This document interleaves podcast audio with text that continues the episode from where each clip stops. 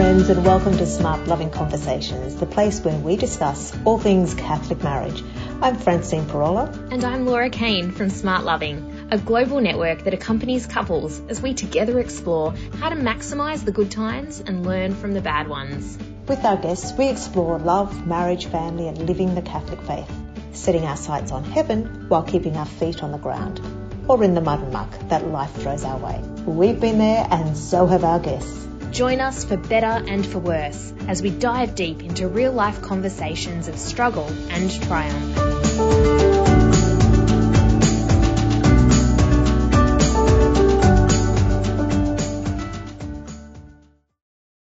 Welcome, friends and listeners of Radio Maria Australia. Our Smart Loving conversation today is about marriage in the wilderness. We're entering the season of Lent, so it's a good time to reflect on how we as married couples can use this season to strengthen our bond and our faith. So Laura, welcome. How's your walk with the Lord been these past days? Hi, Fran. Yeah, it's been good. I, I'm 24 weeks pregnant, so yeah, my back is starting to give out as my tummy gets bigger and as the baby boy inside me gets bigger. So I've been just trying to offer up pain to the Lord and trying not to be grumpy and, and grateful for this season. So mm. that's where I am at the moment and just entering into Lent as well. I can hopefully offer up some of that, that suffering and, um, connect with Christ in his suffering. Yeah. I mean, pregnancy is a beautiful time, but it's really hard on the body. And so it's a kind of, it's not a bad sort of penitential type of experience. So you're, you're in good, good company for the next yeah. 40 days anyway. For me, Laura, I've been reading The Discernment of Spirits in Marriage by Father Timothy Gallagher. He's a world leader in the Ignatian spiritual exercises. I've also been listening to a podcast that he, he's done and it's, the whole thing's based on the spiritual rules of St. Ignatius, but he's used a kind of a couple as a bit of a case study to illustrate how these rules can sometimes appear in marriage. It's been really quite helpful and it's given me insight into why I sometimes feel stuck or stagnant in my faith.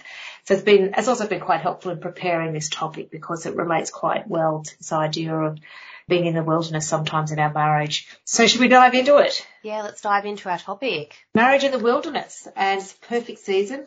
But it's not just about Lent, listeners. Um, the principles can apply at any time of year because the reality is, is that our marriages can enter into a wilderness kind of season or a wilderness period at any time in our marriage. And so it's kind of, there's some general principles here that we want to explore.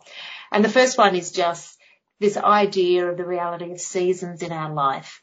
We all have experienced it. There's been seasons of growth and flourishing, good vibes and energy. There's positivity and optimism. We have a sort of a feeling of upward motion and a progression. And then there's also seasons of stagnation and dryness where we feel despondent and discouraged and we feel like we're backtracking or losing ground. And it can happen in lots of areas, not just our marriage. It can happen in our professional life, in our spiritual life, in our family life, and of course also in our marriage. And I think what's interesting to me, Laura, is that it's not always synchronized across all of those. So a professional life might be going great guns, but our marriage is really dry. So we can be having a season of flourishing in one area, but a season of poverty or dryness in the other. For many of us, our private life might be doing quite well, but our professional life will be stagnant and we'll be experiencing frustration professionally. So the idea of seasons, I guess, is that, you know, they happen, they're inevitable. They can be triggered by an external event or an internal event, a sickness or a change of life, a job loss, you know, death of a close friend or family member, um, some crisis or trauma into the marriage. Lots of different things can trigger them or even just stages of life that just emerge and happen upon us. Midlife is the classic one. And that was a really good sort of reflection time for me to consolidate my understanding of this whole idea of kind of seasons. There's not only physiological changes as women particularly go through midlife with menopause, but there was also stresses on our marriage with Byron very having a very intense period in his professional life with a lot of travelling, so we had a lot of separation. There was a bit of letting go of some of my dreams, particularly to do a doctorate, and also letting go of some of the expectations that I'd had of Byron that had kind of sort of been sitting just in in my consciousness and really at midlife they kind of bubbled up to the surface. I found I was dealing with a lot of resentment and blame. And so part of my despair, if you like, or difficulty in that season was was really a, a long history or a long kind of accumulation of sort of blame thoughts that I'd been carrying against Byron and, and particularly around as you know some differences in values around how we post our priorities in family life and so on. So it was a really it was a difficult time in our marriage and it coincided of course with that physiological changes of midlife. So it had all the emotional stuff and the sleep disruption. So it was quite an intense season of uh, difficulty in our marriage. Praise be to God. looks like it's in the, it's in our history now and we've come into a more joyful summer season, if you like. But what about you, Laura? Have you had an experience of a wilderness season in your marriage and how'd you go about or how'd you grow through it? Yeah. Absolutely. Well, we are about to celebrate 10 years of marriage. So over that 10 years, we've had seasons during that period. So big wilderness seasons for Joe and I has been many years of infertility and struggling to build our family and to have children. And I know so many married couples are in a similar position. And so now we're in a different season where I'm actually pregnant and we're expecting a child. But just during those years of having to go for tests and tests and more tests and the expense of that with just no real results, it was just unexplained, this question mark of unexplained infertility. So that was really tough and definitely a wilderness experience. So one of your questions was, Fran, well, how did we get through it?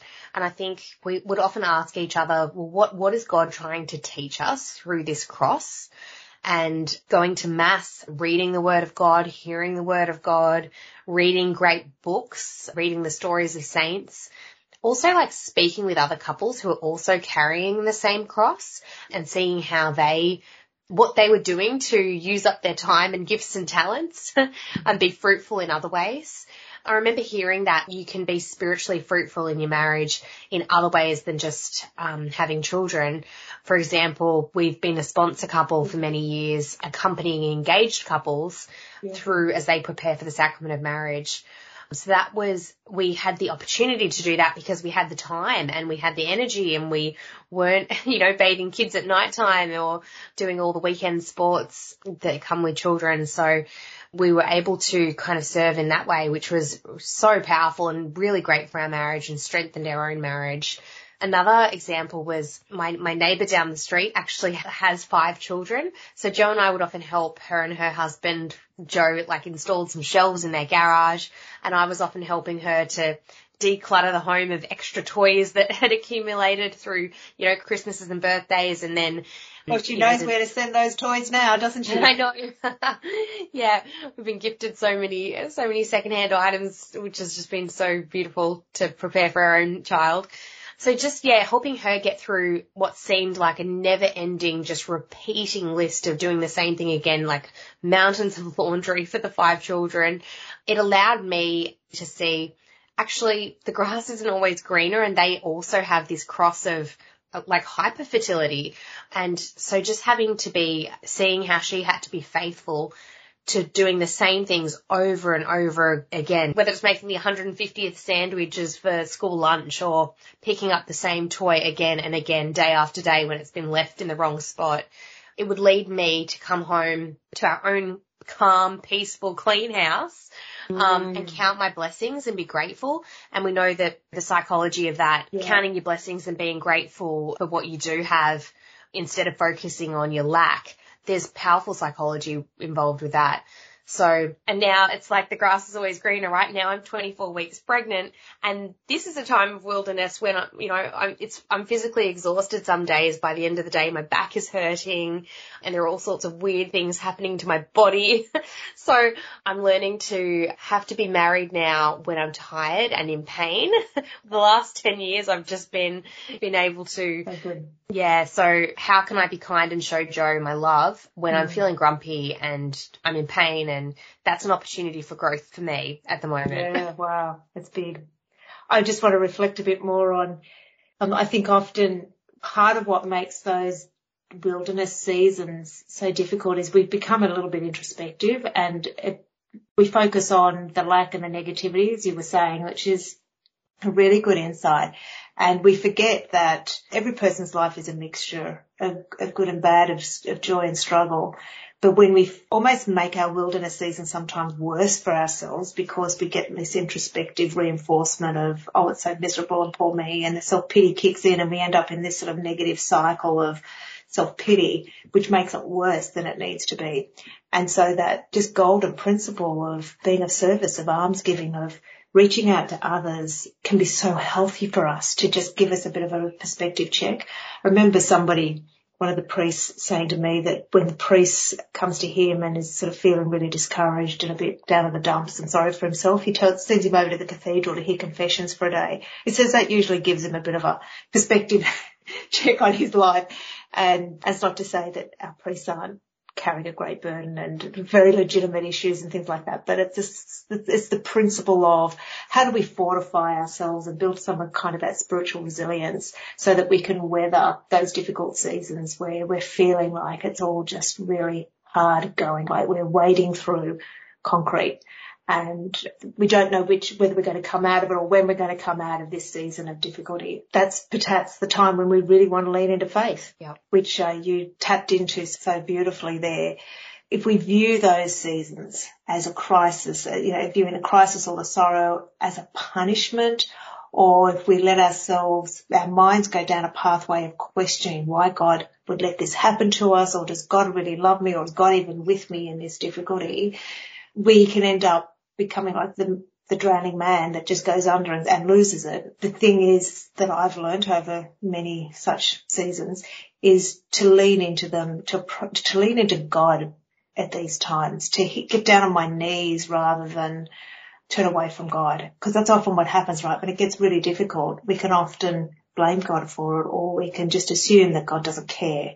And so that invitation to lean into God. And I'm just reminded of there's two people that I've been walking with over the last few years, a husband, two different marriages, a husband and a wife, and each of them whose spouses have chosen to leave them. And instead of retaliating, both of these two people, they've leaned into their faith. They've and actually experienced a revival in their faith life that they were perhaps prior to that when everything seemed to be fine in their marriages, they were a little bit complacent about their faith. And one of them even said to me that, you know, well, I haven't been able to save my marriage, but you've helped me find God. You've saved my faith. And that to me is just such a beautiful gift that I've been able to help him to discover a new depth to his faith. And, you know, the holding, story's not over every crisis in a marriage is a, is a growth opportunity. And, and in their particular case, the story's not over. They're holding, I suppose, the remnants of their marriage really reverently, keeping the space open. There's no guarantees the spouse will come back or if they will be able to successfully re-establish a, a healthy relationship if they do. There's a lot of wounded there and, and betrayal and, yeah, the trust is pretty shattered but they're not, they're living their life. They're pursuing the Lord. They're kind of focusing on what they can influence rather than what they can't. And I just think that they're both in their own way really great witnesses to me and examples of using a, a wilderness season as a springboard into something better, particularly in terms of the spiritual life of, of, using that. Not one of them described it as, I don't want to waste the pain. And so she keeps surrendering the pain that she has experienced in her marriage to the Lord and, and is turning that pain into something fruitful. It's like the fertilizer she's putting on the soil of her spiritual life. Mm. And I, I, often reflect on that phrase from her. I don't want, I don't want to waste the pain. That this mm. pain has a purpose, that it can be good. It can be, it can, growth can come from this. Yeah. Um, really inspirational. Even as you're saying that, Fran, I'm imagining this like tree trunk with these like deep roots going deep into the ground that can access this living water of spiritual joy, even though the storm, it's, it's an anchor point, right? And you've got the storm of life and the storm of the season. But if you're anchored in your faith and you've used that pain to go deeper into you're not going to be drifted by the current. Yeah, that's true. I'm reminded of so many of the saints. Um, we, when we were talking earlier, Laura, you were mentioning Mary MacKillop, but I think of, say, Mother Teresa, when after she died and her diaries or her prayer journals were published and it was like all this shock horror around the world because it was now known that she'd had years of like a spiritual desert, like a wilderness experience of spiritual desolation. And the secular world saw it as, as her, she having lost her faith, but she hadn't lost her faith. She had leaned even further into that and she remained faithful to the Lord and been obedient to his call in her life, even though she wasn't experiencing any sense of spiritual closeness to him. And in some ways, I think the Lord allows us to have some of those experiences because it's easy to love someone when you're getting all the positive feedback and the positive kickbacks and, you know, stuff like that early stage of our, our marriages and our romance when we're in love, we've got all those biochemicals, the neurotransmitters floating around our brain. We're getting all this really nice, euphoric, positive feedback. That's easy to love when you've got that happening and it's much harder to love when those kind of euphoric feelings are no longer there. But that's when actually the real love starts to take root because love needs to be something not just something we do because we're getting the positive feedback, but something we choose to do even though there's absolutely nothing in it for us. And I think that's what Mother Teresa, when I read that story and that reflection on her journals, that was what that just brought home so clearly for me. Yeah, and as I was saying to you before we started recording, Fran, when we were talking about about this Saint Mary of the Cross, our first Australian saint, she had just trying to follow the Holy Spirit and God's calling in her life so many times where I'm sure she was in the wilderness. She was excommunicated from the church and she would have just been thinking, how is God with me during this, this wilderness experience? And again, like Mother Teresa, she just stayed faithful and continued to educate the poor of Australia and do what she believed God was calling her to do. Again, in her own life, physical pain as well. It sounds like from reading her story, she had some female issues going on, whether it was very painful periods. I'm not sure if it was endometriosis, doesn't really say that, but it sounded like as a woman reading it, I'm like, she, it sounds like she had some female problems going on there and just have to battle with all of that, you know, as a religious sister but just staying faithful and two great female saints come yes. to mind. They weren't married, but you can see the parallels of um, of marriage with, with religious life as well. And so, at the end of the day, it's all about relationship, isn't it? So whatever our stage of life, it's the, the wilderness often happens around our intimate relationships, whatever the nature of those relationships are. Yes. Well, let's unpack this more after the break and we'll see you in a minute. It is easy to get discouraged when there is disconnection in our marriage arguments over petty incidents, too busy to romance each other, crowded with other responsibilities. All marriages go through periods where we need a breakthrough in our relationship. The Smart Loving Breakthrough course will teach you how arguments happen, how to manage them better or avoid them altogether.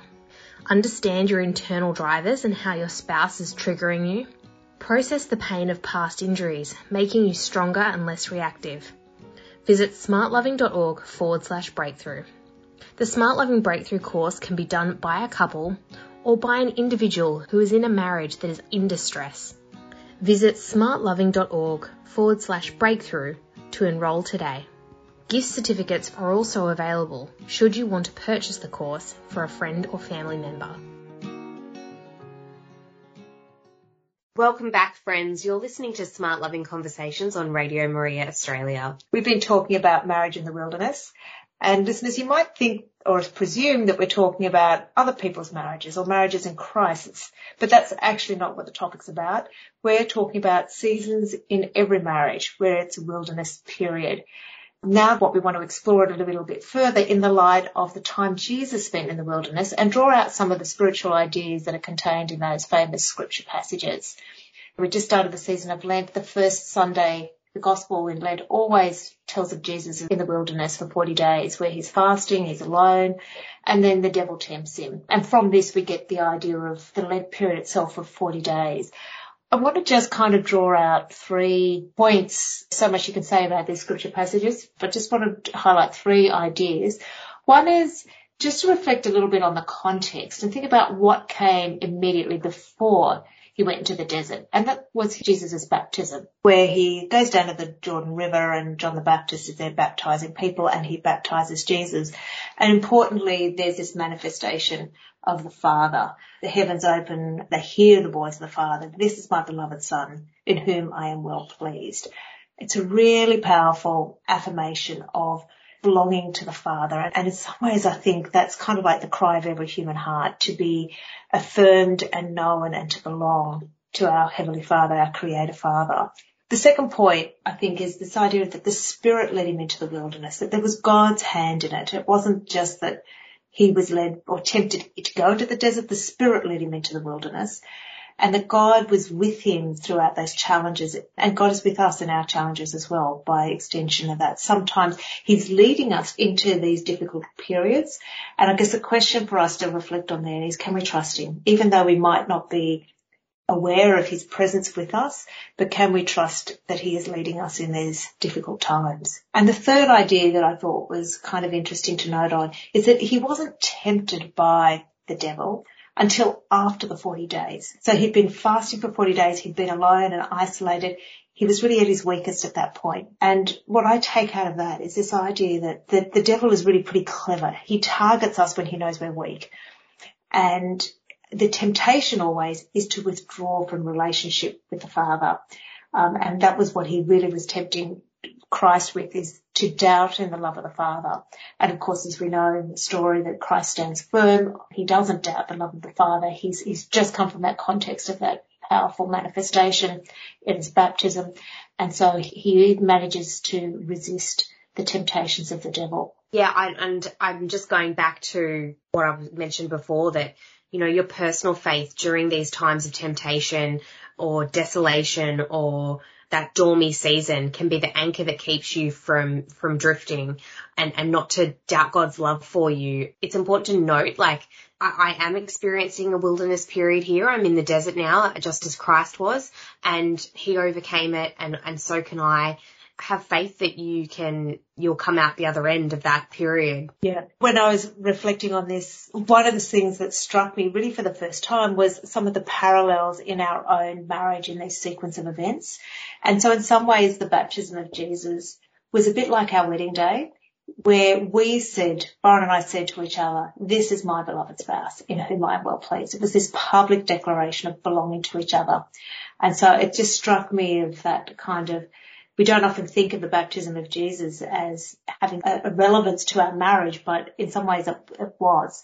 And it's the foundation really of our marriage going forward is this wedding day and public declarations of devotion and commitment to each other that um, you know become such a powerful foundation upon which we can face challenges further down the track. Mm. Yeah, I'm just thinking when you said public displays of belonging to each other, we've just had Valentine's Day been and gone and you just see on social media and Facebook all the couples taking pictures of themselves or sharing their own wedding photos or milestones. You know, that acknowledgement publicly of whether they've just gone from being single to being in a relationship, changing that relationship profile or now we're engaged. Here's pictures of our wedding day. Happy Valentine's Day, my love, and a little public tribute to one yeah. another. That's interesting to reflect on you know, the baptism of yeah. Jesus and like God saying publicly from the clouds, this is my beloved son who I'm proud of.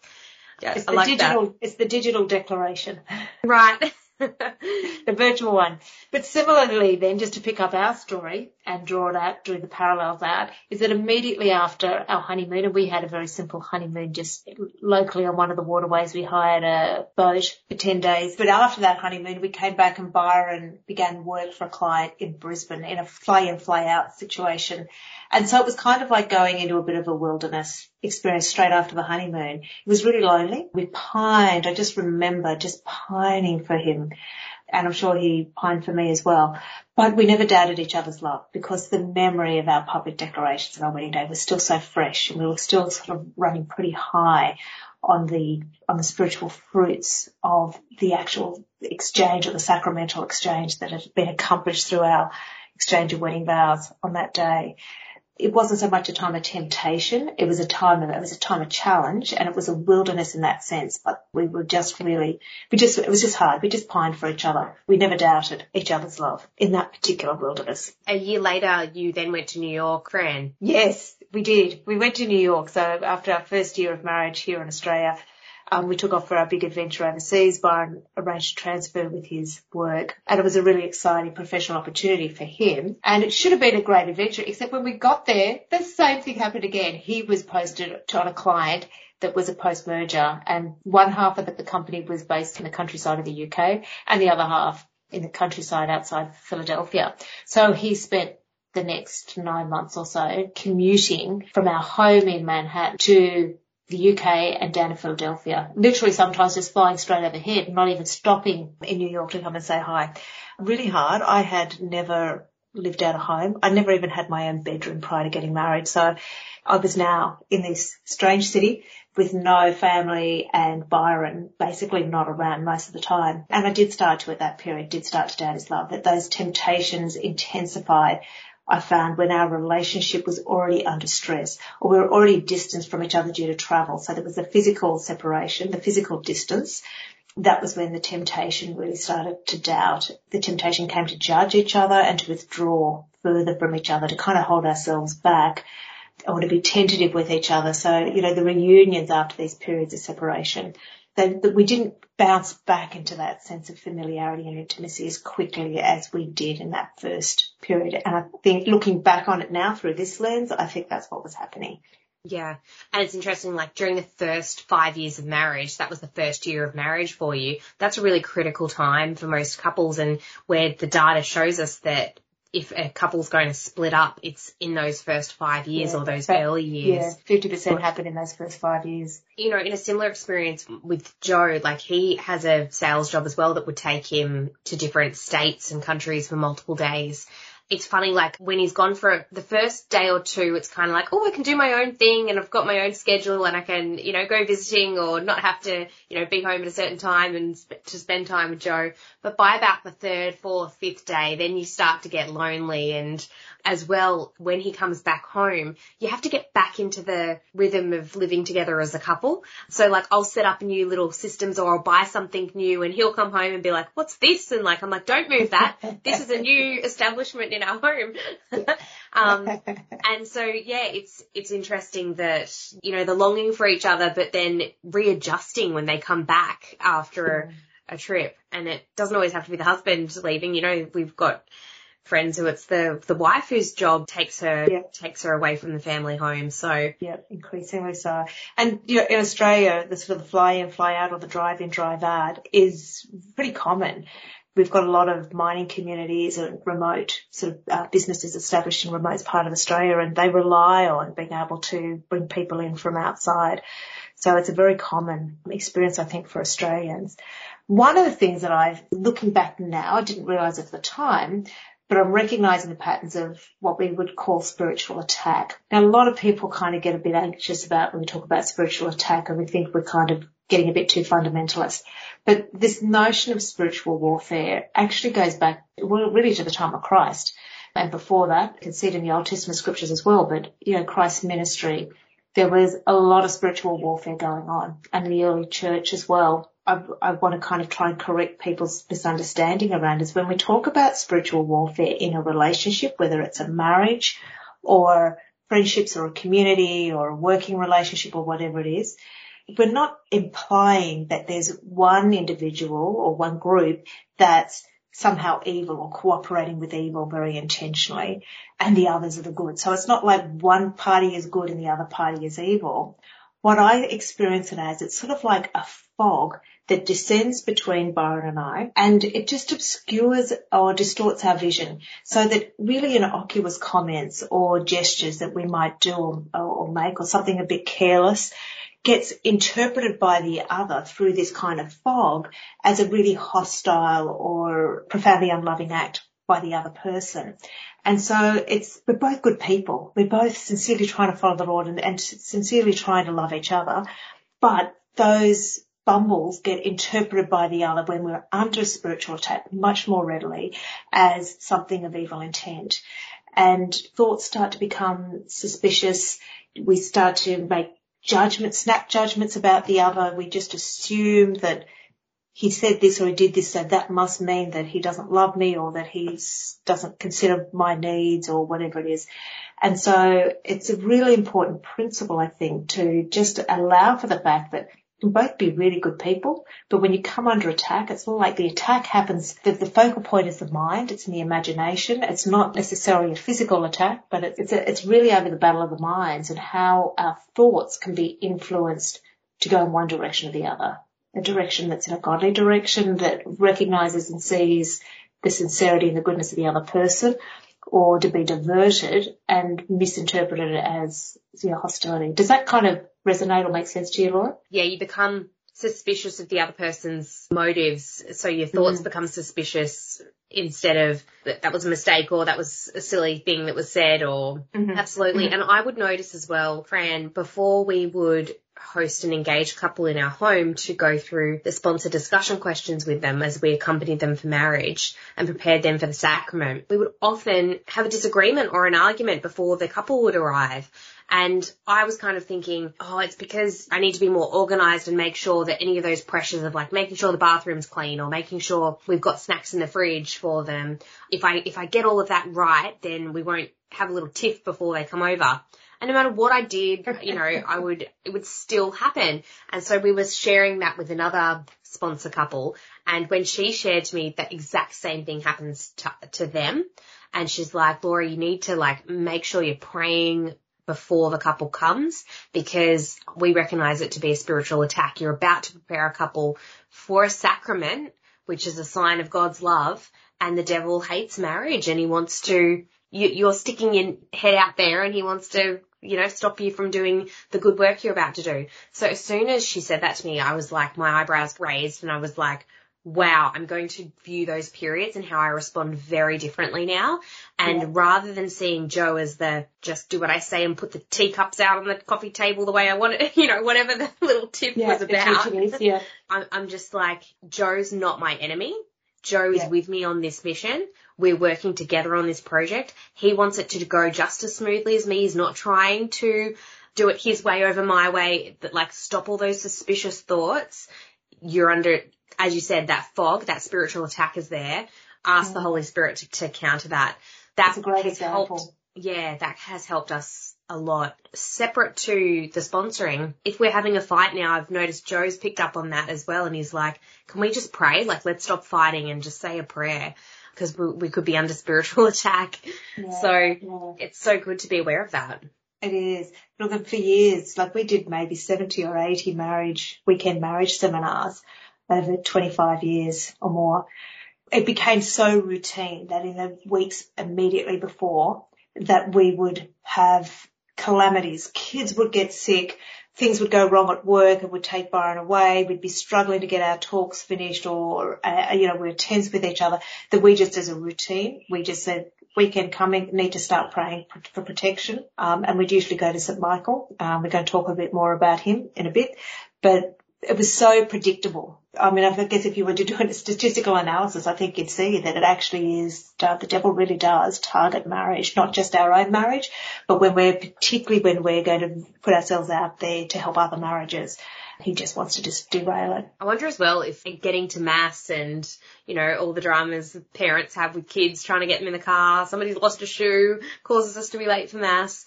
It's all, oh, yeah. And getting to reconciliation. That's the other time I really noticed the spiritual attack. It's like all the excuses start coming to my head. Oh no, the queue's going to be too long or father will be tired or it's going to be too hot in the confessional. I'm going to have a hot flush. I've had that happen. It's like being in the fires of hell. I'm trying to save my sins. anyway, maybe too much information for our listeners there. It might be time for a break. And on that note, we'll be back soon. The Marriage Kit by Smart Loving is an online course for married couples wanting a lasting, passionate relationship. The course will allow you to grow in your understanding of each other and strengthen your bond with thought provoking insights and practical skills. Research shows that relationship education can help you and your spouse improve your communication and conflict resolution skills, strengthening your relationship and reducing family breakdown. Gift certificates for the Marriage Kit are also available if you would like to purchase the course for a friend or family member and their spouse. Visit smartloving.org forward slash marriage kit.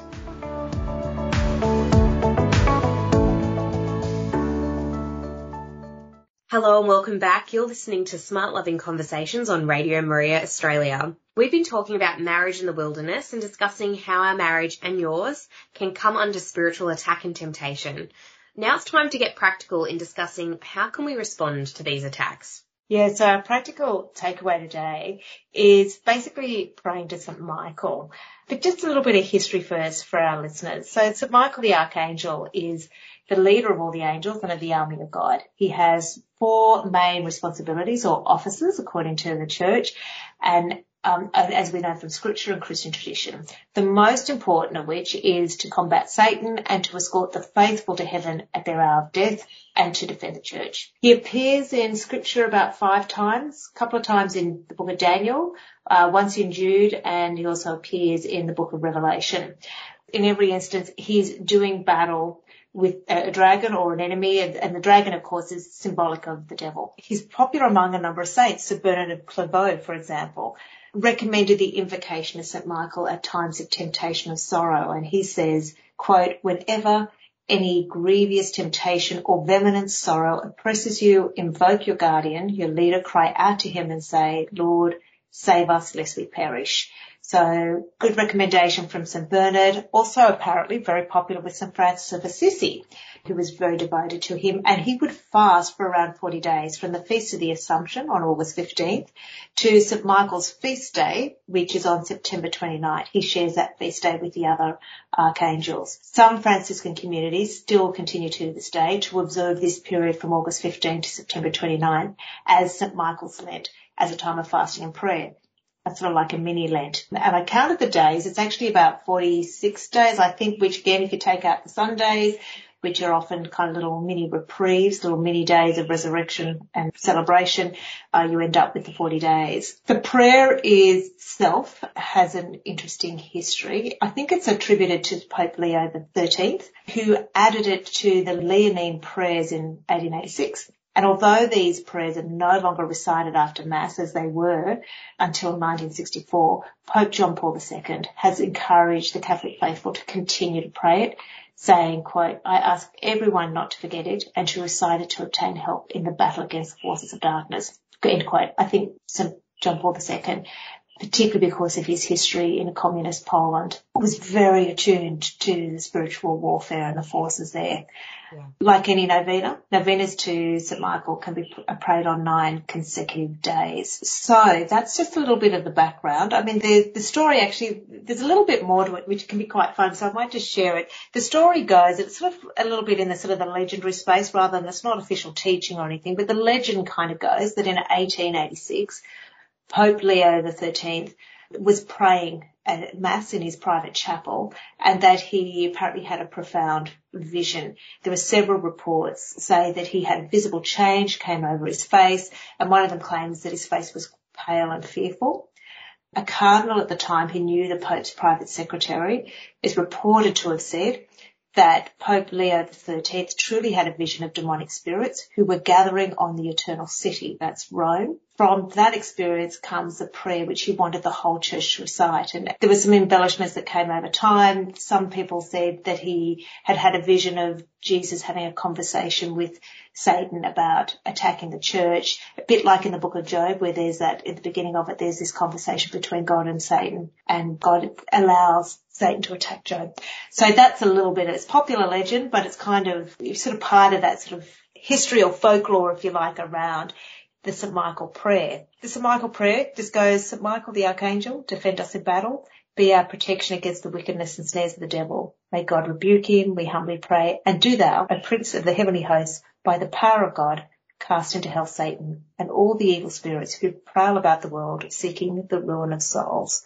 Amen. It's a hard one to learn actually and to recite with, without a prayer card because of that, the language. But whenever I pray this prayer, I just see in my mind's eye St. Michael the Archangel. I think because I had a prayer card when I was younger. Yeah. And I just see him with his big wings and his shield and his sword. If I've prayed that prayer, it takes away the fear of like, be not afraid. St. Michael's got this. He's yeah. done it before. He's cast out Satan from heaven before he's going to do it again for your particular intention that you're praying about now. And I really have felt not overwhelmed that I'm this little vulnerable human soul, you know, with these spiritual problems that just seem too, so overwhelming. It's like, no, I have this mighty angel, Michael, with me, and so does everybody who mm. invokes the prayer.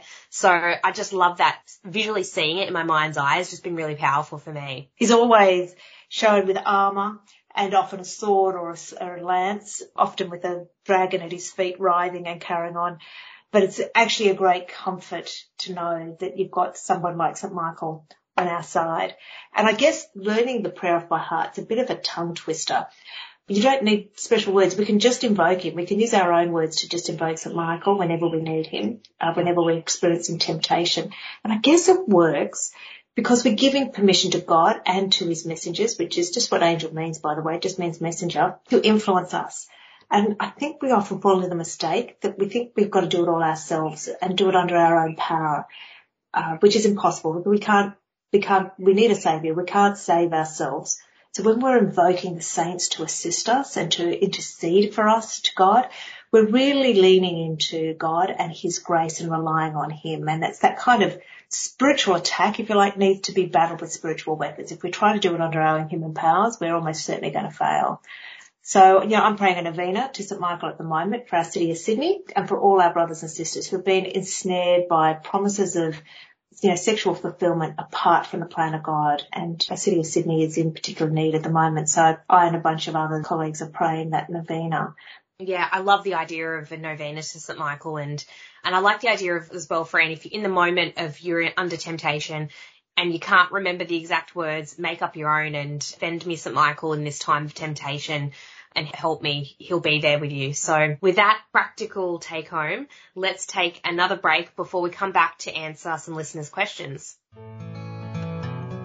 Smart loving fertility. There's a smarter way to manage your fertility, one that works with your body, your marriage, and your faith. Smart Loving Fertility is an online course based on the symptothermal method. It incorporates a unique blend of scientific insights with relationship frameworks and Catholic theology to foster intimacy and help you flourish as a couple. The course will allow you to grow closer as a couple to raise a family and keep your marriage vibrant. Manage your fertility naturally, confidently, and with more freedom. Visit smartloving.org forward slash fertility. Gift certificates are also available if you want to purchase the fertility course for a friend or family member.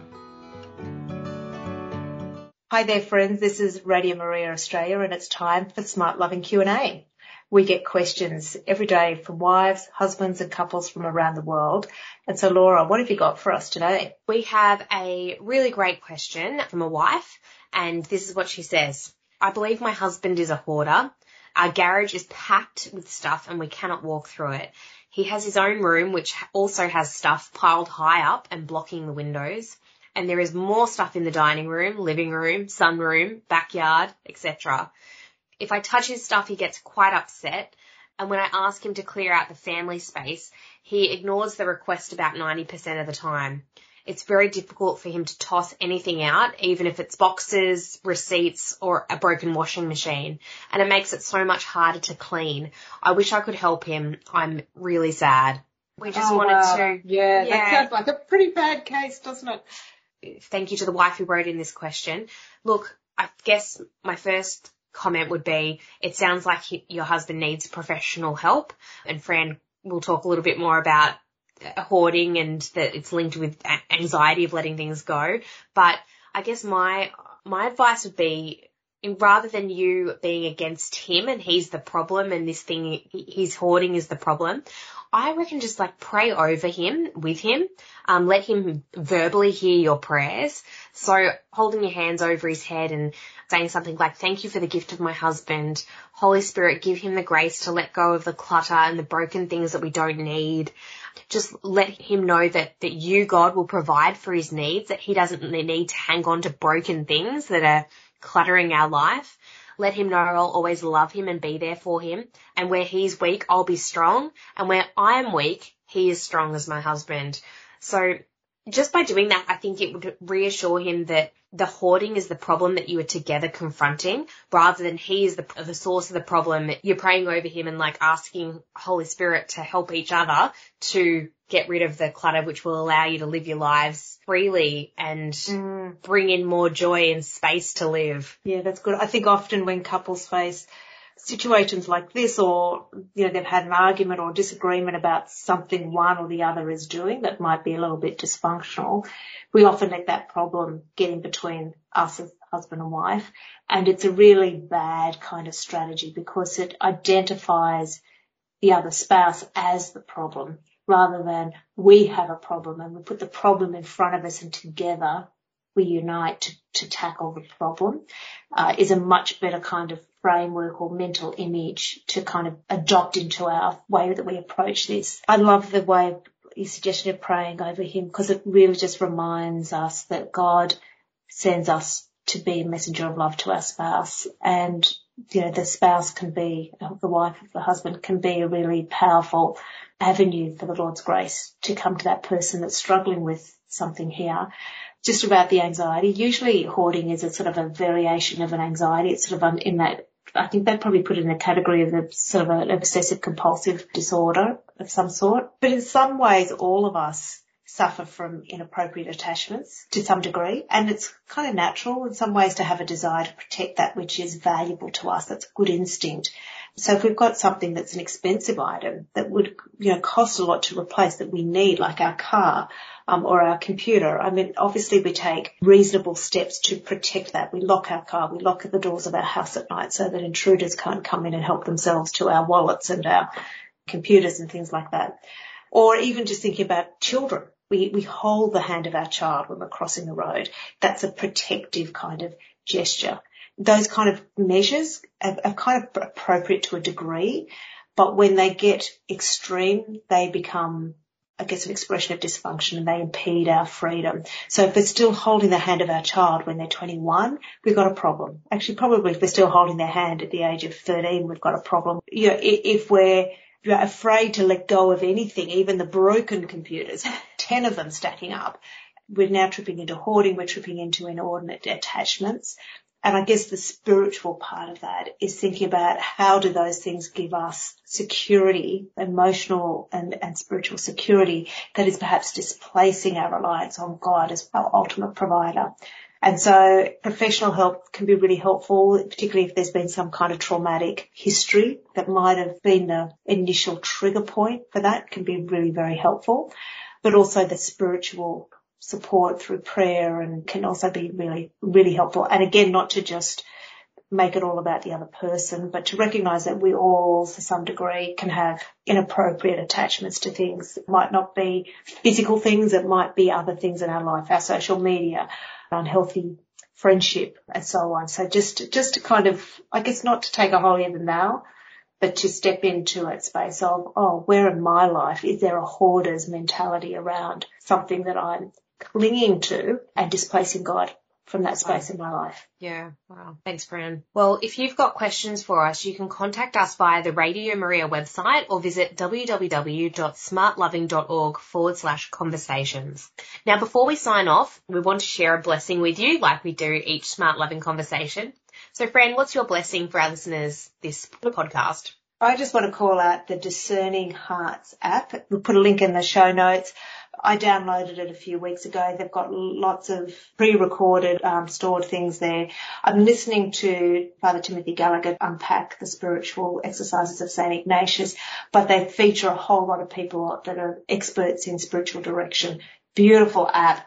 It's free, well worth dipping into and supporting them if you can financially. They do make a request for that, but it's free for anybody to download.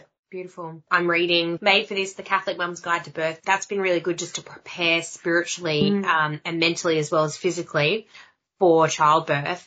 And then I also mentioned we had many years of infertility. So a book that really helped me and blessed me during that time is called Under the Laurel Tree, Grieving Infertility with Saints uh, Joachim mm. and Anna. So I'll provide the link for you on oh, our nice. smartloving.org nice. forward slash conversations. Because mm, mm. we often forget that Joachim and Anna were elderly when they conceived Mary. And there's so many, many of the Old Testament couples, Abraham and Sarah, Elizabeth and Zechariah, along with Joachim and Anna, who really were in their elderly years before they were conceived. So that must be just such a lovely thing to be able to reflect with them and invite them into a space of support for couples who are experiencing infertility or subfertility. Yes. Well, that brings us to the end of our time together, friends. You can find more information, including links to our blessings, our show notes, and more at smartloving.org forward slash conversations. That's www.smartloving.org forward slash conversations. We're